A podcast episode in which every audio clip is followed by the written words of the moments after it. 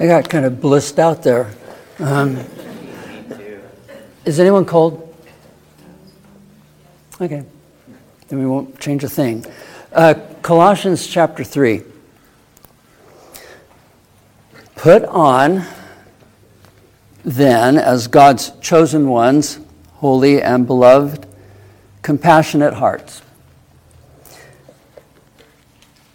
Growing up, every Sunday morning, I would polish my shoes before church.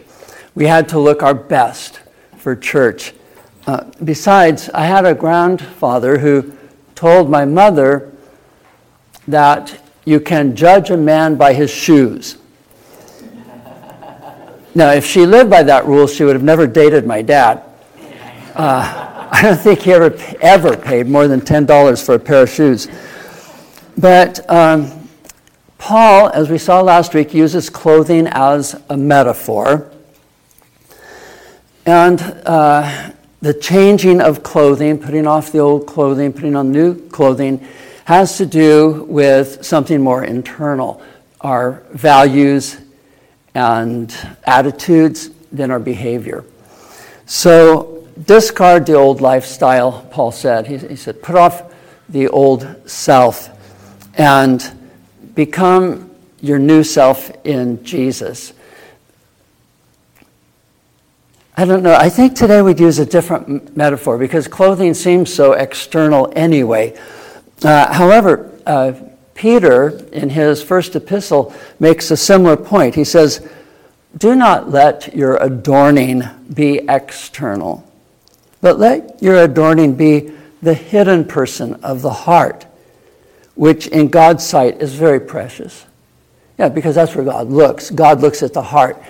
Um, you know, we, with God, we're like two year olds. We come to Him, we think we're getting away with something, you know, that He doesn't know. Um, but He sees the chocolate around our lips, and He said, I, you know, I know what you've been doing. Uh, so He's not taken in by anything we do externally. And if we try to do a lot of external things and say, look, God, I've, I've been fasting lately, I've been tithing, I've been uh, sharing my faith with others. He says, but all of that doesn't mean anything to me unless your heart is right, and it isn't. So he, you know, he goes after the heart, and, and Peter says, make your heart beautiful. Make your heart beautiful. Don't worry so much about the exterior. You know, there's not a whole lot we can do about that anyway. I mean, you know, living in a, a, a fashion conscious culture, uh, there are minor improvements we can make, but really, if you think about the people you love and, and, are closest to you that mean the most to you, they have beautiful hearts. They're, they're internally beautiful. That's what draws you. And the external is irrelevant. Anyway, um, Paul provides a list of virtues that belong in our ensemble, uh, changes in our spiritual apparel. And today we're going to be begin working our way through this with the very first one. Now, Paul's concern at the start, before he, he enters the list, is that we know who we are. And uh, not just your name and your address or your occupation, but who we actually are. Now, if we're talking about our lives being transformed, shedding the old skin, you know, making room for the growth of love and goodness and beauty, can you see why it's important that we, we know who we are? You know, we're going to, to dress this person that we are in clothing that matches, in clothing that works. Jesus critique of the Pharisees indicates they, they really did not know who they were because they, they thought that they were righteous and God was pleased with them. They're doing everything they're supposed to be doing. Jesus said, Well, yeah, but you worship him with your lips, but your heart's far from him. And again, it, it's the heart that God is concerned with. In fact, uh, his most brutal attack on, on the Pharisees comes in Matthew chapter 23. Just, you know, line after line, he says, You clean the outside of the cup, but the inside, they're full of greed and self indulgence. For you are like whitewashed tombs, which outwardly appear beautiful, but within are full of dead people's bones and all uncleanness. So you also outwardly appear righteous to others, but within you are full of hypocrisy and lawlessness. What's in the heart really does matter. And sometimes I think, well, it doesn't, doesn't really matter because nobody knows. I'm not hurting anyone else. It's just you know my thoughts that I'm with. There's no problem here. Um, but God says there is a problem. It's, it's, it's one that only I can see, but it's one that I'm really concerned about. Let's clean it up. Now, if all we had, if all Paul gave us was a list, then it would seem like our lives are rule based. And then we'd be like the Pharisees. You know, am I, am I keeping the rules? You know, uh, rule number one don't step on a crack, you'll break your mother's back. Um, don't want to do that. Uh, but, but that's, it's with rules that people make themselves pious without transformation. And it also gives them something to judge other, others by. Oh, well, you're not keeping the rules, so I can judge you as less righteous, less spiritual than myself. But God works from the inside out. And so our, our virtues express who we are, what we are. So that's why Paul begins there, because who we are really matters. And these virtues should be an expression of that. So it's like, well, now, now that we have performed the surgery on your eyes, we expect you to see better. And as you walk around, to not bump into things anymore. Uh, it just goes with what with, with the process of God healing and and restoring and recovering and transforming within. Edward Lohse, in his commentary on Colossians, says In this list, the accent is not placed on a certain disposition, but on the action through which the new self reveals its identity. To be sure, were it only out of our own resources, we would be incapable of such actions. All these virtues are fruits of the Spirit. So, what Paul is saying is God is really working this into you, and now we want to cooperate by living in these things. In this particular instance, because Paul has a lot to say about who we are. We're, we're, we're, sons and daughters of God. Uh, we're no longer uh, slaves, but we're free in Him. He's, but in this particular instance, he emphasizes three words chosen, holy, and beloved. Chosen. Now, if you can do this, imagine growing up in an orphanage. And if you can't imagine it, then think of Orphan Annie or some movie or some book that you've read in which there are orphans. And every time a married couple comes to the orphanage, each one of the orphans is inwardly hoping, I hope they choose me. I hope I am chosen. And Paul is telling us orphans, you are chosen. First of all, you need to know that God chose you. I think all of us need to know that we're wanted. Somebody wants me. Somebody enjoys being with me. Somebody gives a damn about me. You know, enough to call or text or or, or seek me out, and you are wanted. We are wanted, we are chosen. Jesus told his disciples, You did not choose me, but I chose you. Well, I, thought I chose to be a disciple. Um, I thought I, I made a decision for Christ. And he says, Oh no, long before that. And, and, and, you know, my question, just because of who I am, is, or, you know, the old me, why'd you choose me? You know, you've got a bad picker, Lord. Uh, have you ever heard that expression? It's like, um, why me? Um, and he says, I couldn't help it. I just loved you so much. I'm not saying you weren't a rascal. I'm not saying that, you know, you didn't try my patience at times, but, I, but still, even then, I just loved you so much. What could I do? And that's God's crazy love. That's His love that won't let go. You know, th- this is the one stalker we want in our lives. You know, it's like, he's just he, he's everywhere we are. It's like, oh, there he is again. You know, he's like following me to work. He, he knows my phone number. He's got my address. Um, you've been chosen. Holy. This is a difficult one because we have all kinds of wrong ideas about holiness. But let's just say in this context, is God put some mark on us? You know, not exactly like a branding iron, but He identifies us as His people.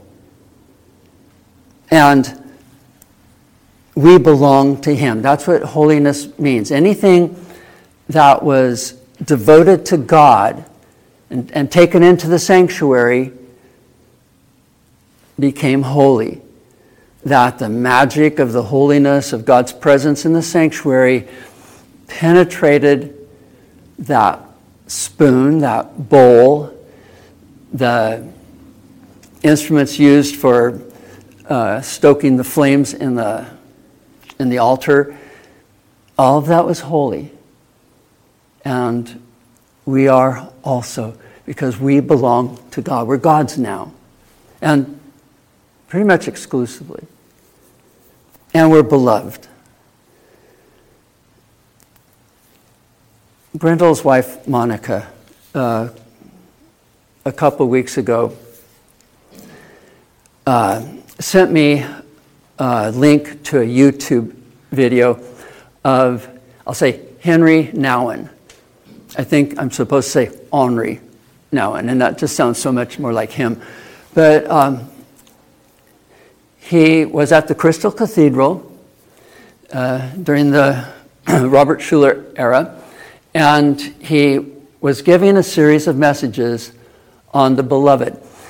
I just this week finished reading a biography of Henri Nouwen, and the biographer says that it was towards the end of his life that he became fascinated by and enraptured with the realization that we are God's beloved. And he is someone who, for a long time, wrestled with feeling unloved forgotten by his best friends, uh, not fully accepted by his family. Um, he was a priest in the Roman Catholic Church, very popular author, wrote tons of books, spoke in many places, was beloved by many, but he did not know that, he did not experience it. But he, he was drawing closer and closer to Jesus. Now, he did not know that he was dying or that he had just four or five years left. But he wrote this book, The Life of the Beloved. And in it, he says, We are the beloved. We're intimately loved long before our parents, teachers, spouses, and friends loved or wounded us. That's the truth of our lives. That's the truth I want you to claim for yourself. That's the truth spoken by the voice that says, You are my beloved. He, if he were here today, would tell you, I want to get this into your heart. God is saying, You are my beloved. And if you can hear that in God's voice right now, then you're right where Paul wants you to be to hear what comes next. This is what Paul is telling us. This is who we are chosen, holy, beloved. So, at the top of the list, I'm sorry, I just thought of Project Runway. Um,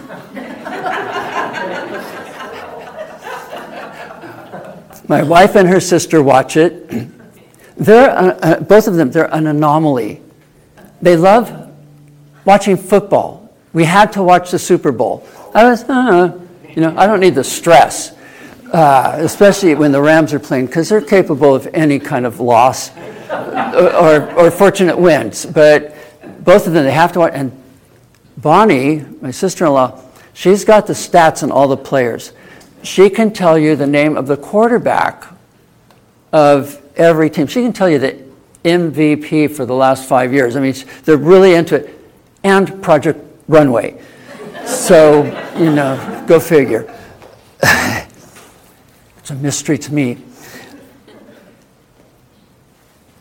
At the top of the list of our apparel, Paul says, put on compassionate hearts. The Greek language behind these two words, compassionate heart, is colorful. Both of them return, uh, uh, refer to internal organs, our inward parts. When the Bible makes reference to the viscera, the, the kidneys, the heart, the, the bowels, it, it never means those terms literally. But it is looking for and reaching down into the most sensitive organs of our emotions. When we say, the loss of my friend was gut wrenching, we do the same thing. We go to some place inside that knots up, or where, where we feel our agony. It goes right down into our internal organs, or it seems to. It affects our respiration, it affects our heart rate, it affects organ function because this very busy vagus nerve is stressed and is sending these messages to our body's organs that respond. And, and when they, they were able to tell in their deepest feelings, that was here. And both of these words, heart and compassionate, refer to the innards. Peter O'Brien, in his commentary on Colossians, said Paul is expressing strongly and forcefully what concerns the personality at the deepest level, especially in our capacity for loving. Okay, so my grandson Caleb was sick again this week. He's had almost as many childhood illnesses as I, and his his almost always the same symptoms: high fevers, listlessness, and uh, food tastes funny. If he tries to eat, it comes back up. Uh, you know, for me, it's deja vu, but at the same time, it's so painful the days that I spend with him that he's like that. I'm nervous, I'm on edge, I keep taking his temperature. Uh, and on top of it all, just the week before, he broke his wrist jumping on a trampoline with his cousins. So here he is, this little guy with his arm in, a, in not a cast yet, but a, sling or a splint. and uh, this fever, and he's just lying there, nodding off, coming back. And I ache inside for him. I, I would love to change places. I can handle this. He, you know, okay, so the deepest feelings, especially when it comes to love, because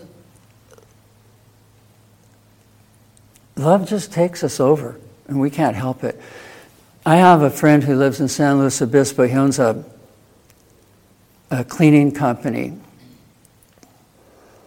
He and his partner uh, adopted a baby who was born 24 years ago next week, this coming week. And they loved Josh.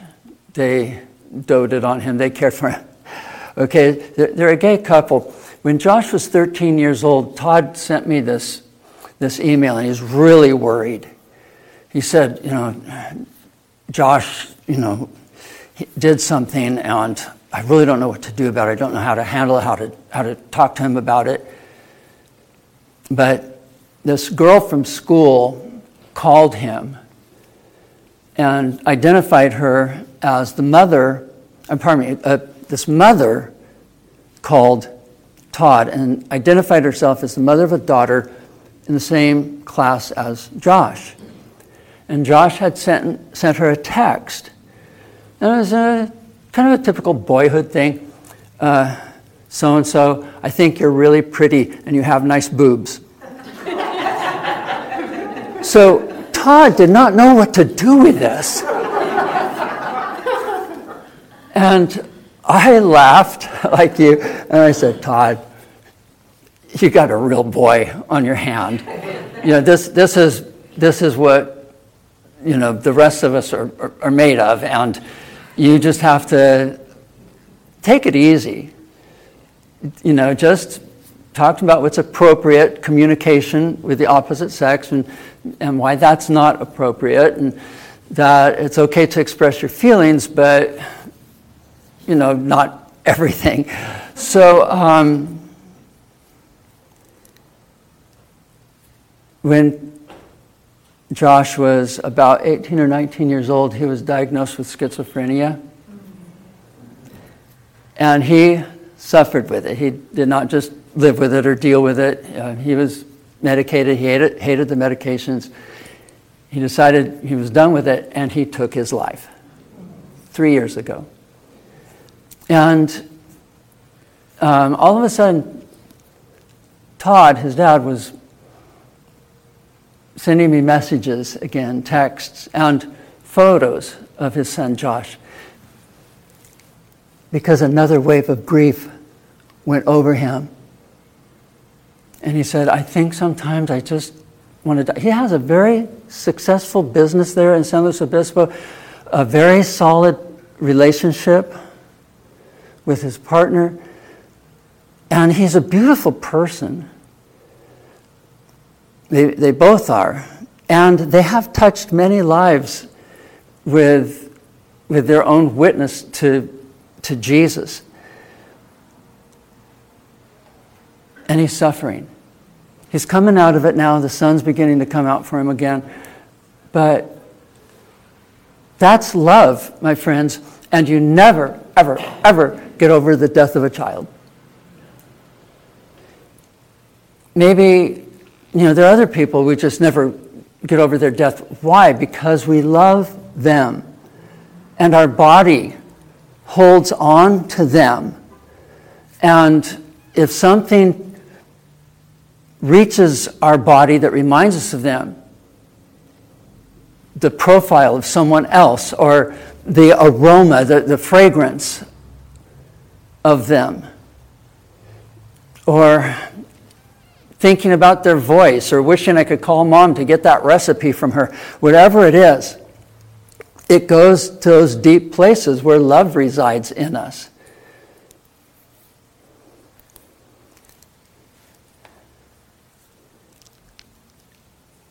These same two words for heart and compassion in Philippians chapter 1 are translated affection and sympathy. So they can have a, a, a range of meanings, but all emotions, longings, sometimes translated mercies and empathy. And behind these words is the very nature of God revealed in Jesus. When God gave Moses the fullest revelation of him possible, anything more, and Moses, Moses would have been fried. He, he, he did not allow Moses to see him, but he passed by him. He, he allowed Moses to see the after, the, the sheen after God passed through, and God spoke to him his revelation. The Lord, the Lord, Yahweh, Yahweh, a God merciful and gracious. First word, merciful, is one of these words when the Hebrew was translated into Greek. Compassionate, merciful. In the book of Lamentations, we read, The steadfast love of the Lord never ceases, His mercies never come to an end. They are new every morning. Great is thy faithfulness, or great is your faithfulness. The, uh, the favorite verse of many. Paul refers to God as the Father of mercies, using the same language as here, and the God of all comfort. Now, in verse 13, Paul's going to tell us something about forgiveness, and he's, he's going to define our forgiveness in terms of its quantity and quality, and that it is to be identical with God's forgiveness of us. So, how much do I forgive? And what's the quality of my forgiveness? Well, I forgive you, but. And however freely God has forgiven us, however much He's dismissed the wrongs we've done to Him, that's to be the standard of our forgiveness. Really, we just let go of it completely. It's not an issue anymore we, we empty of, it our, of ourselves as much as possible. Of course, we're not God, but as much as humanly possible, you let go. And I, I believe that this is true of every one of the virtues, that we are to have these virtues in the quantity and quality of, of, of how God is merciful and compassionate. All of these virtues are reflected in the person of Jesus Christ. He, he is this list. And we could say, well, just be like Jesus. And if you look at these words and think about how Jesus was with these words, you say, okay, I get it. I mean, even the opening words, chosen, holy, beloved, isn't that Jesus? Isn't that what we read about him? That God said, This is my beloved Son in whom I'm well pleased. So, if you need an example of a compassionate heart, well, when a leper came to Jesus and fell down in front of him and said, Lord, if you will, you can heal me. Moved with compassion, Mark tells us. Jesus stretched out his hand and touched him and said to him, I will be clean. Or when Jesus saw the crowds that had come to hear him, he had compassion on them because they were harassed and helpless like sheep without a shepherd.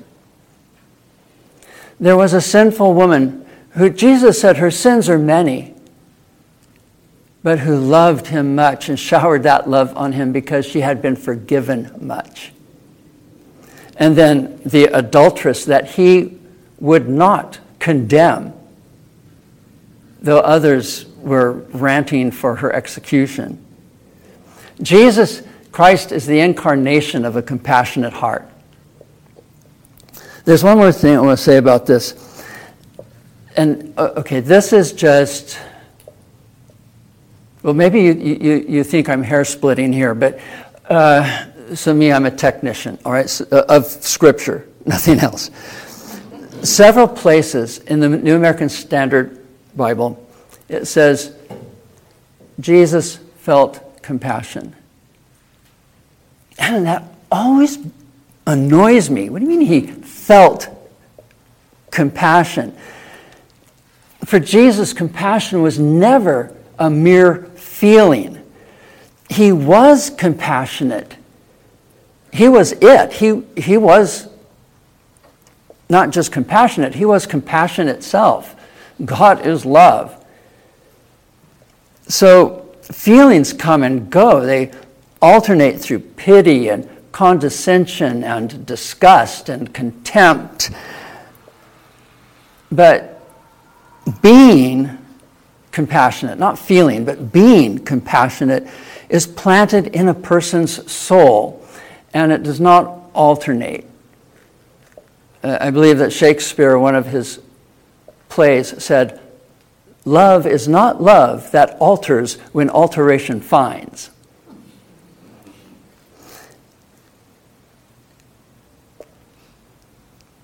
Compassion is, the, the compassionate person has compassion as an automatic and consistent attitude and response to others. It's what everyone gets. When Jesus told his disciples how to love everyone, when he said, Love your enemies, do something different. Let your love go where no one else's love goes. Love your enemies. The example that he gave them was God Himself. And you will be sons and daughters of the Most High, for He is kind to the ungrateful and evil. Be merciful, even as your Father is merciful. Have a compassionate heart, even as your Father has a compassionate heart. We cannot give greater emphasis to what Paul is saying than that right there. In another place, Jesus says, The Father causes his rain to fall on the just and the unjust, and his sun to shine on the good and the evil. In other words, his gifts are freely given to everyone regardless. And so is his love, so is his compassion. What we experience in God finds its home in us, and it reconfigures our inner parts. What's the opposite of a compassionate heart? Cold. The cold heart the hard heart of Scripture. A hard heart is one that cannot be moved, it doesn't change, it's like a stone. A hard heart can refer to stubbornness, and in that sense, it's related also to a stiff neck. It can be unfeeling, never moved with pity or compassion. A hard heart can be dense, stuck in old paradigms unable to see new things. Uh, the disciples should have discerned something in Jesus feeding thousands of people with just a few scraps of, of bread and a couple of fish. They should have seen something about Jesus in that. Mark says they did not understand his power to calm a storm. Um, be, uh, pardon me, because they did not understand about the loaves but their hearts were hardened. Their hearts were dense, they weren't getting it. And Jesus later will say to them, Do you not perceive or understand? Are your hearts hardened? Having eyes, do you not see? Having ears, do you not hear? Do you not yet understand? In uh, junior high school, I was a slow learner, got put in a special class. Uh, part of my embarrassing past and my hatred for school uh, explained in one fell swoop. But uh, I, yeah, I was a slow learner. The, Jesus says to the disciples, Oh, slow to faith. I'm that too. And sometimes I have a dense heart. And God says, That's fine. You know, that's what the two by four is for. Uh, a compassionate heart is an open heart. You know, once we make a judgment about another person, we close the possibility of having a different perspective. It's like, well, I've already put them into this category, so now I know what they are, and I'm just not going to bother with it anymore. Uh, we cannot learn something new about them, or if we hear it, our immediate response is denial. Well, they're probably faking it, you know, or what you heard is probably not accurate. A compassionate heart resists judgment. The open heart makes room for all the other virtues. If you have a compassionate heart, well, you know, now you're ready for kindness and humility and forgiveness. The compassionate heart has room for peace and for understanding, even the desire to understand. I want to know better. Room for new information and insights. Room for God to do something new and unheard of. God can do something with a compassionate heart. He can do something that connects us to everyone else. Most everyone that you and I know can look at a photograph of a starving child or those sad, sad puppy commercials, you know, with you know, animal shelters that I always change the channel because I can't take it. Um, but we can, we can look at these things and feel pity. You know, that's, that's why they're shown to us, to evoke pity. And normal, healthy human nature responds with that feeling of, of pity. That's what empathy is. But few of us can look into every single human face and feel compassion. Well, they deserved what they got. Or if they weren't such a mess, they, they wouldn't be in that situation. But that's the ultimate work that God does in his children is that we see through his eyes and feel compassion for every human person. And we don't have to know everything. I mean, sometimes that helps. Yeah, that, that guy who was on my, my bumper the whole way through Ortega Highway and then as he sped by, when it turned into two lanes, honked and flipped me off. It's like, if I know that he was physically abused by his father from the time he was three years old on until he just ran away, that might help, you know, but we don't have to know the backstory. A compassionate heart can connect us with everyone and with everything a, a tiny mustard seed matters because it shelters a mystery. A pinch of leaven. The birds of the sky, the lilies of the field. These are wild lilies in an overgrown field. These are not cultivated, they just spring up. The, the mustard seed not only contains the power and life of life and growth, but it's also a symbol of something that is infinite and eternal. And everything in our world is also a symbol.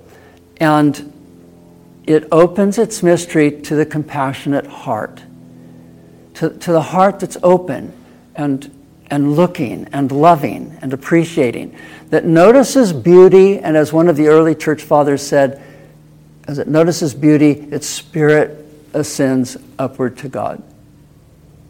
Simone Weil said something similar about when we feel the pleasure of beauty, we're experiencing the presence of God.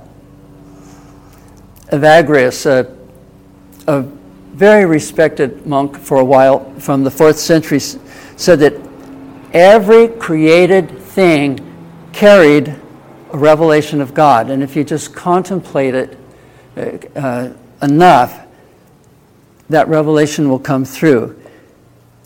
He says, These, and, and, and by the way, the early church fathers, many of them believed that God wrote two books the scriptures, of course, but also the book of nature. He's a creator, and that the book of nature speaks to us in a different kind of language, but it still speaks to us of God. You know, as Paul says in Romans 1, that his uh, eternal nature and attributes are clearly revealed by the things that are seen. And Evagrius says all these created things he has produced as the letters of the alphabet, so to speak, by his power and wisdom, that is to say, by his Son and the Spirit. All these created things they believed were for the non believer who did not know the scriptures, did not have the light of the scriptures. They had the light of God's creation. And that was like an alphabet. You learn this alphabet, it will prepare you for the bigger revelation. Read God through the alphabet of created things. I, I just love that image, and that's why I'm harping on it. Olivier Clement said, The world is the gift of God. We must know how to perceive the giver through the gift. Move through the things of the world to the giver. And, and a compassionate heart sees the world through new eyes. Okay, so now we have one more item to add to our wardrobe uh, the compassionate heart. And every piece of clothing that we put on, we put on for a reason. Uh, in another place, Paul will use the same metaphor in a very different way put on the whole armor of God. And there's a reason for that. He says, because you're going to engage in spiritual warfare, so you want to suit up. So, what's the reason for putting on a compassionate heart? Why this particular? Um, it's not a helmet, it's not a shield. The answer is in the first two verses of this chapter. If then you have been raised with Christ, seek the things that are above, where Christ is, seated at the right hand of God. Set your minds on things that are above, not on things that are on the earth. Well, you know, we have to deal with things on the earth, you know, issues, but don't let your mind be trapped there. Set your mind on things above. Now, I read this, and my soul says, I want this. I, I want to seek the things that are above, the, the transcendent things of God the kingdom of God. I don't have to see God. An angel would work. Yeah, that's, that's good enough. And I can't get there. There's no rational road to it. There's no work at it, and then you'll be rewarded with this. It's not how it works. But because of who I am, if I can have this compassionate heart, if I can say, Yes, Lord, I accept that. I accept your work in me, that I can be this compassionate hearted person. He will lift my mind to things above. So, how can my awareness rise above my anxieties and distractions? Is it even possible for my mind to transcend these realities that I bump into every day? It is if, first of all, I allow God to share with me his own compassionate heart and conform my heart to be the same. Would you please stand?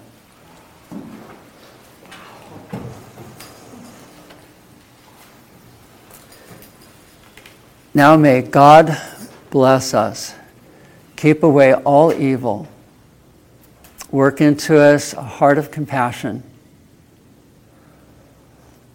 and bring us ever closer to Himself. In the name of the Father, and of the Son, and of the Holy Spirit.